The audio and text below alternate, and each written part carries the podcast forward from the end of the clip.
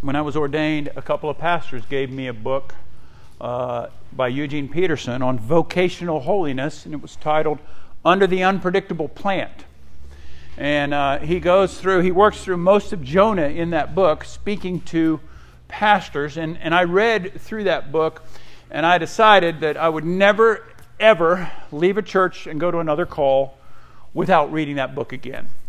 And so each time I've contemplated, um, and I don't get as many calls as I used to. Back in the day, you know, people wanted me. Now people are stuck with me. But back in the day, you know, I'd get these calls and, hey, would you come interview for this? Would you come interview for that? And um, he, he writes in that book the, that, that Jonah has this pull towards Tarshish. You know, we, we, have a, we have a call that God gives us. And if you ever read through the Old Testament and the prophets and the kings and all of that, the judges, uh, it, it appears that none of them get a cakewalk. you know, nobody's like, they're not all lining up. Hey, hey, I'd like to lead these rebellious, stiff necked people that turn on their leaders. What do I have to do? Go to seminary? Yes, okay, I'll do it. We'll do it, right? Uh, you have um, primarily uh, reluctant prophets. Primarily. You have those that are just like, oh, I'm just so tired. I'm so worn out. I'm so sick of your people. Um, and uh, and so he talks about that in his his book. Um, and so really, since then, uh, Jonah has just been a part of my yearly study. And so uh, I'll try not to make this too long, but it's just an amazing book. You know, I think it's amazing, and it's really cool. It looks like I planned it this way, but I didn't. Uh, you know, for the weird Advent that your pastor does, taking a book of the Old Testament and kind of working through it, right? The weird Advent that I do, just think about where we've been. Okay, we had Amos. What is Amos about? Amos was all of the countries and Israel and Judah, uh, the prophet telling them, You have done all of these horrific things, and I'm going to come clean house. Right? I mean, it was just, we, we talked about what the Assyrians did, right? And, and, and how, how just, how, what a horrible place earth was back in those days right? Nobody was safe, it seems, right? And, and then we got to uh, Obadiah last week. Obadiah, he, he, he talks about all that's going to happen to Edom. Now, when we come to Jonah, he is in that same time period, right? Jonah is in the same time period. And when we read it, he is going to be speaking to the Assyrians, okay? So we, we looked at the Assyrians. They were just awful people. They did horrible things. They had no human rights activists because they were all killed, right? I mean, it, it just awful, awful things, right? And Jonah brings this message to them. And I'm thinking maybe he's along the lines of, Mo, of Amos and Obadiah. And there's probably this sense of, okay, you guys have the upper hand, especially Nineveh. You know, that's this huge, thriving, wealthy, powerful city. Oh, I'm so glad I've been called to Nineveh. I hope I live to see the day of their demise. That's what we would expect. Um, I titled the sermon, All I Want for Christmas is a Plant. Um, and we'll see how that kind of makes sense. Uh, this morning we'll spend time in Jonah 4 it's hard for me to skip over the others, so I'm going to do like I've done in the other prophets. We're going to kind of run through chapters 1, 2, and 3 and make sure you understand really what is going on with Jonah. Um, yeah, chapter 1. Chapter 1 in Jonah, he gets called and he gets sent. God calls him and says, Go to Nineveh, that great city, and speak against its evil yet 40 days. So the other thing you'll find in Jonah is there is so much that ties him back to Christ. 40, that's one of those biblical numbers, right? There are 40 years of wandering uh, in 40 days. Jesus was in the desert for 40 days. Moses, uh, Jonah was in the belly of the fish for three days. Jesus was uh, in, in, the realm of the dead for three days, right? So there's so much that ties it in. Old and New Testament and the work of Christ. There's so much imagery.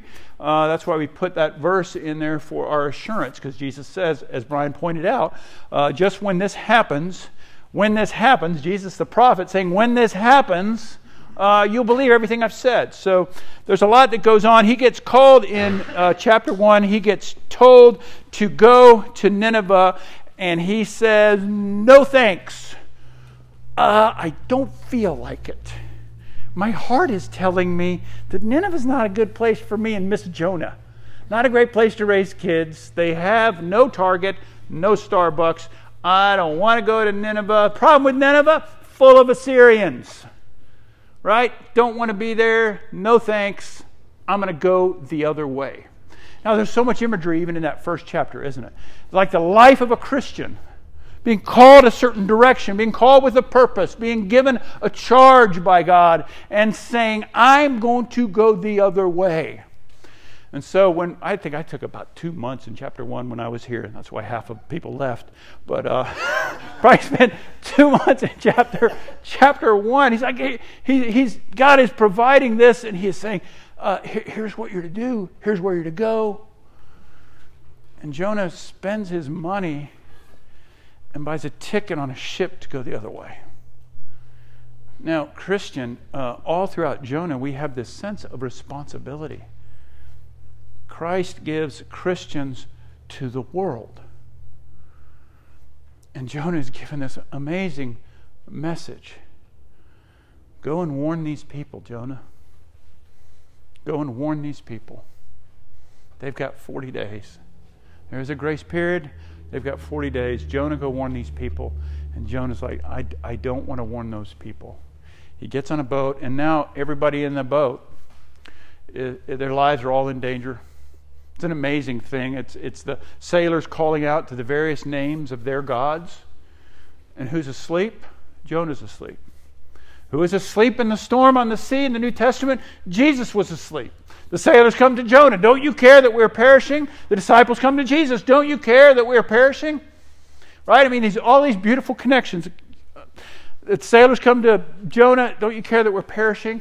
And they say, Perhaps if you call to the God, your God, We've exhausted all other things. Maybe if you call to your God, he will hear and take pity. And then Jonah's like, not only will he take pity, it's all my fault. It's all my fault. Throw me overboard, and, and the seas will be calm. Throw me overboard. And here's the other thing you see this beautiful picture that even these pagan, godless, uh, you know, the, these Phoenician sailors, they still try to avoid it. Right? They care for Jonah's life. He didn't care for theirs. He didn't care for the Ninevites. And it says they row harder and they try and they try and eventually they give in. And then it's this beautiful picture like uh, the, the, the, seas become calm and uh, the, the Hebrew, there is, a, there is a peace, there is a peace like is never known you know, just, just this beautiful, overwhelming peace that can only come from God. From his tempest to the peace. And then what happens? Those Phoenician sailors are all converted. So here we see it. God calls a man to go one way, he goes the other way, and even going the other way, even going through the discipline of our God, people are converted. Um, and it ends, I love the way chapter one ends. I mean, it's really like a four part series uh, limited series, maybe the BBC could do, right? It, it, just, chapter one ends and he gets thrown over and he's swallowed by a fish, roll the credits. And you're like, oh, we gotta wait till next week? Right? We gotta wait till next week. I mean, just, it just, it's just amazing. And then in chapter two, um, if you wonder why we focus on the Psalms and our call to worship and even in our Sunday school class, what you have in chapter 2 is this prayer that Jonah does inside the belly of a fish. And we can't go into a depth, but in the belly of the fish, he prays Psalm 3, Psalm 31, Psalm 42, Psalm 50, Psalm 69, Psalm 88, Psalm 118, and Psalm 120. Those words become his in the darkness while he is being digested and compressed. Those words become his. Those Psalms become his prayer language. And then he calls out, like in Second Chronicles 20, when Hezekiah and the people, uh, they rejoiced, it said, uh, will, will you come down from heaven? Will you take notice of me? And then chapter 2 ends with the fish vomiting him out on the shores. Uh, you know, there's so many jokes with that, right? Like a fisherman, like you should have seen the one I got away from.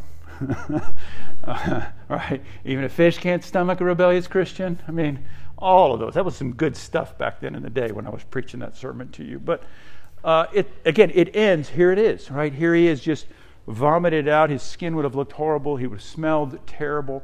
You know, when, when chapter 4 goes around and the sun is beating down on him, all of these things, he, he just gets, you know, God, God controls everything the wind, the waves, the fish of the sea. And, and he, he vomits him out in chapter 2. And then in chapter 3, maybe one of the most amazing outpourings of God's Spirit. Jonah preaches, but chapter 3, verse 1. I miss my dad. And he would tell me in the Old Testament that was his favorite verse. Jonah 3, chapter 1. Marky boy, then the word of the Lord came to Jonah a second time. Oh, it's so beautiful, isn't it? The word of the Lord came to Jonah a second time. That's our God. Yeah, that's what he does for his people.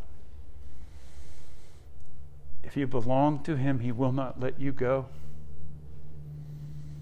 You throw yourself away, you move to another direction, you try every way to go on a different path, and He will bring you back to Himself, and His Word will come back to you a second time.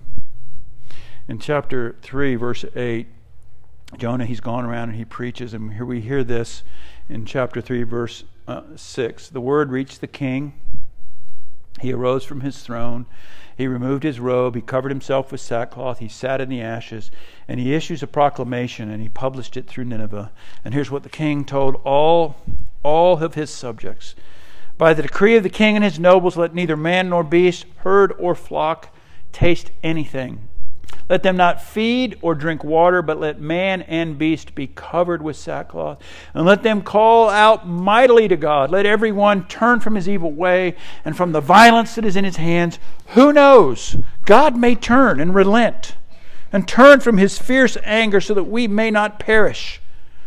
Verse 10 When God saw what they did and how they turned from their evil way, God relented of the disaster that he had said he would do to them and he did not do it. Episode three ends with one of the greatest. I mean, we use the word revival wrong. This isn't revival, this is a great awakening. Revival is bringing back something that was alive. These people were not only dead, they were, they were awful. And God's Spirit pours out upon them and they repent. You ever wonder what repentance looks like? This is the beautiful picture of repentance. The king steps down off his throne. I'm no longer the ruler, I'm no longer in charge of anything. King takes off his robe. Everything that I put on that made me feel greater, look greater, be significant to everyone around me, I'm getting rid of all of that. And he sits in ashes and he puts sackcloth, rags on himself. And then he says to everybody that is responsible to, that I'm responsible to govern, cry out to God Almighty. Cry out to Him. Don't drink and don't eat. Even your animals, don't feed them. May there be a proper repentance and sorrow over our sin. Now, I'm telling you, when you think about that, if, if you're Jonah, right? If if you're finally you take that step in your workplace or in this community of friends and like i'm going to tell you about our god. I'm going to invite you to repent of your sins.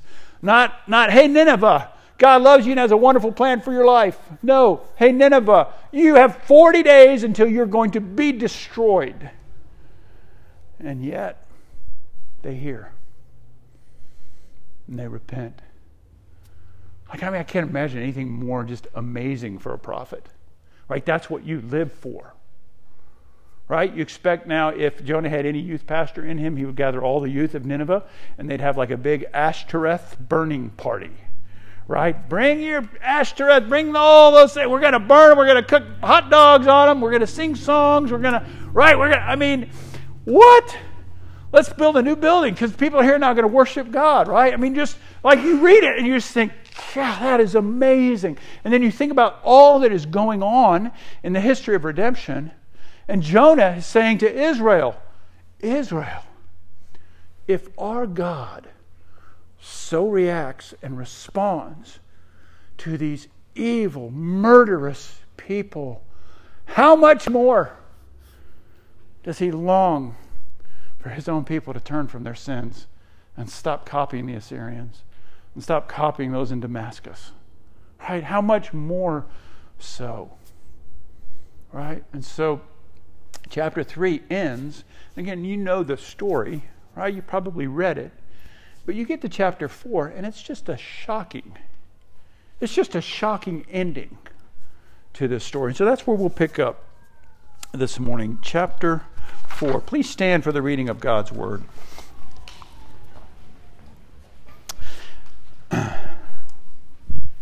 But it displeased Jonah exceedingly.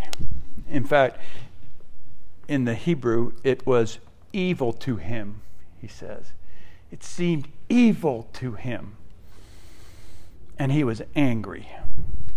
And he prayed to the Lord, and he said, Oh Lord, is not this what I said when I was yet in my country?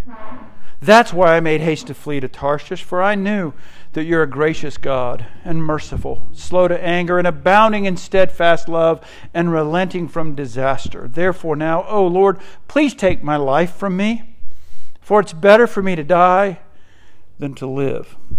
And the Lord said, Do you do well to be angry? Jonah went out of the city, and he sat on the east side of the city. And he made a booth for himself there. He sat under it in the shade till he should see what would become of the city. Now the Lord God appointed a plant and made it to come up over Jonah that it might be a shade over his head to save him from his discomfort. So Jonah was exceedingly glad because of the plant. But when dawn came up the next day, God appointed a worm that attacked the plant so that it withered. When the sun rose, God appointed a scorching east wind, and the sun beat down on the head of Jonah so that he was faint, and he asked that he might die, and said, It's better for me to die than to live. But God said to Jonah, Do you do well to be angry for the plant? And he said, Yes, I do well to be angry, angry enough to die. And the Lord said, You pity the plant for which you didn't labor, you didn't make it grow, which came into being in a night and perished in a night. And should not I pity Nineveh, that great city, in which there are more than a 120,000 persons who do not know their right hand from their left, and also much cattle?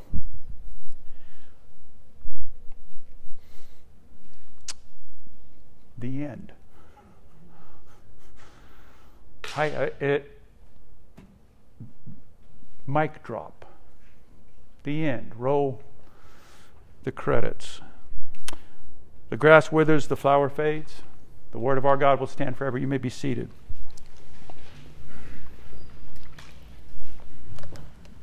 There is no lasting joy without the gospel of Jesus Christ.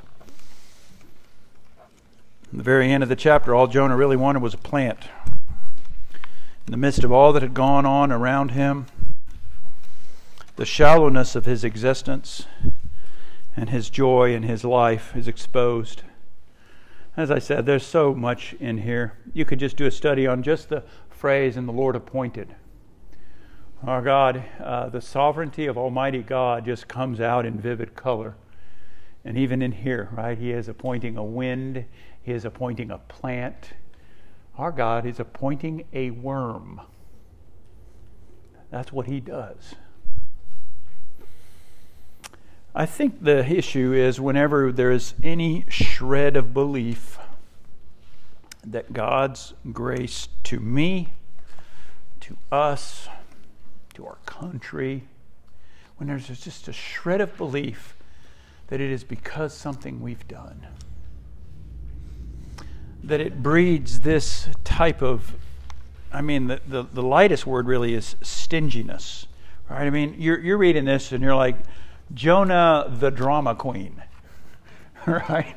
I mean, three times, I just, my life's so horrible. I, I just, I, I deserve to die. I just would rather die. All right. You probably heard the story about my son Luke not wanting to take a bath. He was probably four or five, not wanting to take a bath. Right. Just, just terrible, not wanting to take a bath. And Tammy sends him into the bath, and as he's walking to the bath, I think he's probably four. He's like, I just didn't know my life would end up like this. like, oh boy, are we in for it or what? But when we hold the grace of God, our standing with God, when we hold it as something we have deserved.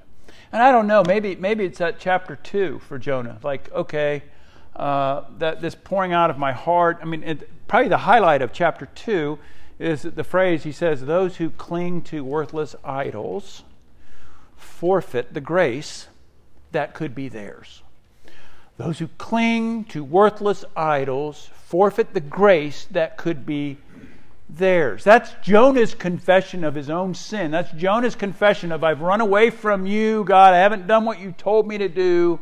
And, and I'm, I'm in this predicament and I'm pouring out my heart to you. And Father, I'm just one of those. If you cling to a worthless idol, you are forfeiting the grace. But how quickly, how quickly does he go from that to, I don't want your steadfast grace and love and mercy to be given to someone else. Our life is going to be void of joy if we don't receive the grace of God in such a way that makes us long to see it in others. It makes us long to see it in the worst of others. So, this morning we're going to run through this chapter pretty quick. We'll spend most of our time really just talking about this the, the shallow mourning in your outline. You know, all Jonah wanted for Christmas was a plant. The shallowness that we see in him, it is almost impossible to believe. But you know that I'm going to point that back to us, right?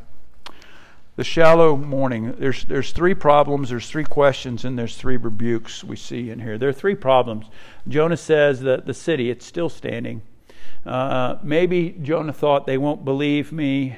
Uh, maybe he thinks god you always do this. You know you always relent. Um, but most likely i think jonah just wanted to see their destruction. I think jonah just wanted to see it leveled. I think uh, and, and, you know, we sit where we are and we think, oh, that's just awful, that's terrible. But we know what those Assyrians did. Right? We know what those Assyrians did. Um, and maybe you've not been hurt enough to understand it. But there are definitely some times when uh, people have hurt the ones I love where I want to destroy them where I'm glad for the distance, where I'm glad for the time to stop and think. But but Moses, uh, Moses, but Jonah, he he wanted that city destroyed. The second problem is this plant. You know, and I and I could see uh, Jonah sitting there in that in whatever little contraption he had made, talking to his therapist. His therapist saying, now, Jonah, it's that time of year again, so just make sure that you take care of you first, okay? Make sure, Jonah, because no one else is going to take care of you. So, Jonah, take care of you first. I know that all these Assyrians need this and that, and, and, and people are making demands of you, Jonah. But by all means, make sure you take care of you first, right? Now, there's some truth in that, right? I mean, we put our own mask on before we assist others, right? There's a, there's a sense of that. But the shallowness of Jonah when he is looking and he is hoping that the wrath of God will come down and destroy a city like the cities at the plain, Sodom and Gomorrah, and then seeing this plant. I mean, again, the word exceedingly, he was exceedingly angry. He was exceedingly happy with the plant, and then it dies overnight. right? I mean, you've probably been there. You're like, You know, just like just one thing after another. You know, it always comes in threes. You know, your fridge breaks and the water heater goes out, and you're sitting there just waiting for it. What's the next thing? Well, that's the next thing, right? And then there's a flat, and you're like, really, really, God, right? And then it, in, the, in the moment, it does seem that way, doesn't it? Like, is there not something else you could be doing, right? And Jonah's like, man, my head is burning. He's probably bald right? I mean, he's probably a bald guy. Had all that fish acid on his bald head, and the sun's beating down on his bald head. We got it tough, folks. And is like, man, this is wonderful. You're taking that too. And the third thing, of course, is that blaring sun. He really couldn't control anything his direction, his geography, his location. And then the sun comes out and burns the top of his head. Um, so this shallow mourning really it, it does point out this that human beings run back and forth to these shallow hopes, insecure hopes. Um, our happiness, our joy seems to depend on so many variables on people, on the economy, on ourselves, on our weather, on whatever. But we, we are a people that need hope. We are people that are made for hope. We are people that have a purpose put out before us. We have a longing before us. We hope for better days. We work towards better days. But I want you to think about that in this last year. What are the things you find yourself mourning over? The things maybe that you would even shake the fist at God and said, This too? Why is this gone? Why don't I have this? Um, a couple years ago, when we were in seminary, um, there was a bunch of single guys that had the apartment below us, and um, they were scared of Tammy. No, maybe not scared of Tammy. They loved Tammy because Tammy would bake good stuff, and occasionally they got to come up and eat some of that good stuff. Um, but one day they were out there smoking cigars. Tammy doesn't like the smell of cigars, and so she slams our window. And then I come back downstairs to talk to them, and they're all hiding. Yeah. But another day, Saturday afternoon, and we hear this loud crash and screaming downstairs. And I'm like, oh no. Oh no, something's happened. And so I go running downstairs, and there's a broken door. And I'm like, man, what happened? One of the guys, I'm not going to use names. One of the guys go, oh, Notre Dame dropped the ball in the end zone to win their bowl game. I'm like, oh. uh, and then, of course, when he said Notre Dame, of course, I knew who did it, right? I mean, it was who, you know, who, who, who did it. And I see him in class the next day. I'm like, how much that door going to cost you? He goes, I don't want to talk about it. we find ourselves doing those things, and we can see it sometimes clearly in other people, can't we? It's easier to see it in other people. But Jonah invites us really to look inside a plant wind? What are the things that you mourn and complain over? And so God then responds with these three questions. And I think of these questions like God talking to Job when he says, Hey, where were you, Job, when I put the earth in its orbit? Hey, Job, have you seen the storehouses of rain and hail? Hey, Job, who, who's the one that tells the deer to give birth? I mean, just I, I just love these very basic questions. Who are you? And so God goes to Jonah and he says, the first question, have you the right to be angry? And then we understand. We, we understand. Jonah says, Yes, yes, I do. Um, is this not what I said when I was yet in my country? That's why I made haste to flee. For I knew you were gracious God and merciful, and you were slow to anger, and you were abounding in steadfast love, and you were relenting from disaster. You see, when the prophets came, and this is for Amos and Obadiah, for Isaiah, Jeremiah, Ezekiel, when the prophets came and spoke to people about judgment, they spoke of it beforehand because they were calling the people to repentance. They did not come in a fatalistic way saying, Ha ha, these horrible things are going to happen to you. They spoke in a way that was to cause people to return to the living God. And Jonah said, I don't want them. to be saved.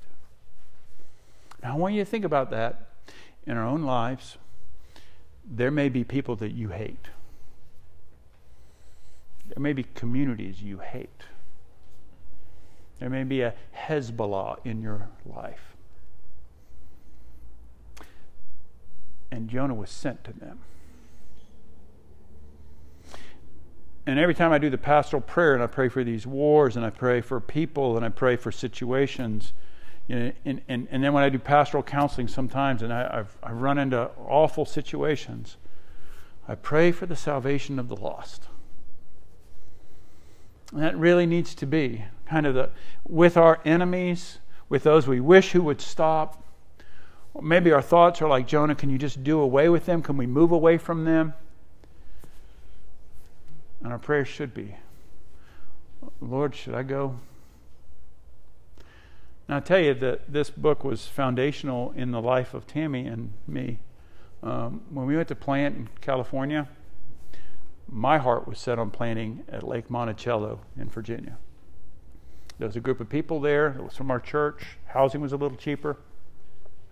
And we could actually get a garage for what we paid for a home in Charlottesville. I remember thinking, that's going to be so cool to have a garage right? And and um, it was all laid out for us. And we went to the assessment center, and they said uh, we can't get people to go to California. Everyone in the PCA is planning in the SEC. it should be called the PCSCC. Uh, everyone's planning in the in the SEC areas, right? And um, and I'm like, oh yeah, I, I don't want to go to California. I was reading through Jonah, and I came to the very last verse. Should I not be concerned about that great city? And beforehand, I made, like probably lots of us do, jokes about California. I joked about when's that big earthquake going to come and put all those crazy people into the ocean. When I go through, if you've driven to California and they have a fruit and nut inspection, I used to always tell the people, you're doing a terrible job. they have all come in. Maybe it should be on the other side of the border, right? I, I mean, I, I, I had a, just a disdain for an area and a culture, and truly a people. I couldn't get rid of that verse. And the Lord really impacted me with that. Are, are you not concerned about this city? Are you have a right to be angry about my grace? Would you rather see the evil destroyed or the enemies of God turned into sons of God? The second question Have you right to be angry about the plant? Oh, my word, health and wealth gospel in a single plant. Right? I've served you, God. I've done this, this, this. We all have health and wealth gospel in our hearts, right? We, we all do.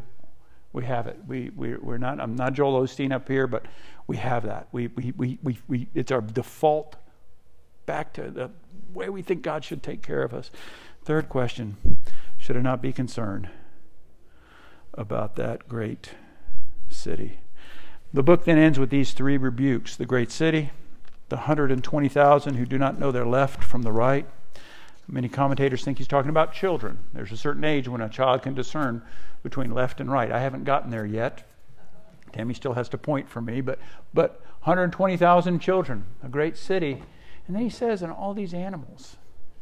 Right? I mean, there's a beautiful picture at the end of that, right? Our, our God is holistic in the care for creation. He cares over people, cities, children, animals. All of creation is mine, Jonah. Should I not have compassion? I'm going to skip those other two points and we'll move right to the end. Um, I said I was going to talk about It's a Wonderful Life. And every time I've invited people to go, I've thought I need to do a little disclaimer. It, it is m- one of my top two, probably, Christmas movies. I love it, and I always tear up at the end. I love the way that there's a picture of what you do now matters. Um, but if the gospel came into that city, the story would end really with Potter the story would end with Potter walking in and repenting. With Potter being able to see I've been given all of this over all of these years, and I've hurt people. I've hurt my city, and I've even probably hurt animals, right? And it is not the good works, it is not the friends, it is not the memories, it's not all the good things I've done and how those have saved people. It's the child that was born on Christmas morning who took my sins upon himself. Now, we're still going to go see the movie and we're still going to tear up, right? I mean, and I'm still going to love it. But the gospel is such a sweeter story, even than that, isn't it? And until we see ourselves not as George Bailey, but as we see ourselves as Potter, we're missing out. Missing out on the amazing work of God's grace poured out on each of us. In Galatians, the Apostle Paul writes and says, What's happened? Uh Galatians 4:15, what's become of your blessedness? I like the authorized version that just says, What's happened to your joy? So, Christian, I want to leave you with that question What's happened to your joy? Jonah had this amazing opportunity to rejoice in the saving work of God. And instead, he was so focused on what he felt he deserved, he missed it. But you know what? He really didn't miss it all. And you know how I know? We have this book said a few weeks ago Psalm 51 was my favorite in the Psalms, and it, it, and it confirmed to me that I can believe the Word of God. What king would ever write and confess and make a song about his sin? What prophet would ever write and tell, here's what went on in my heart? Here's what God did to me. Here's what I said. Here's what I thought. And that's how great our God's grace is. You, I, you would think that after all he had seen and encountered, that our God would say, Jonah, I'm just done with you. I'm done with you. I intended to do something so wonderful. And you you did everything in your power to turn people away from that. And yet, Jonah, I'm not done with you. Let's pray. Father, the word of the Lord came to Jonah a second time, and it has come to us a second time, and a third time, and a fourth time. We set apart these elements for us, Father, that we would feast and rejoice. Oh, that the hope that we have will not fade, diminish, be swallowed, rust, be stolen. The hope that we have to be with you will be realized. And as Jesus has promised, and He is faithful, that we are a part of what He has done. We take part in it, we receive in it. And so, Father, we set these elements apart that as we eat the bread, it is not uh, somehow us craving a, a plant or a shelter, but, Father, it is us believing and trusting that you have forgiven our rebellious, self centered, shallow hearts. And you have loved us in the midst of being a people that tend to feel that we, we, we are owed some special privilege by you. Oh, Father. Thank you that you do not treat us as our sins deserve. Thank you, Father, that you send a scorching wind, a fish, a worm, whatever is necessary for us to have a reality check with you. May we partake of these elements in true faith and with great joy. Father, we thank you that we stand at a place where we say, indeed, uh, someone greater than Jonah is here. And as Jesus said that he would be in the belly of the fish for three days, so the Son of Man would do the same. And that you suffered on our behalf, that we might rejoice. We thank you for these things. In Jesus' name, amen.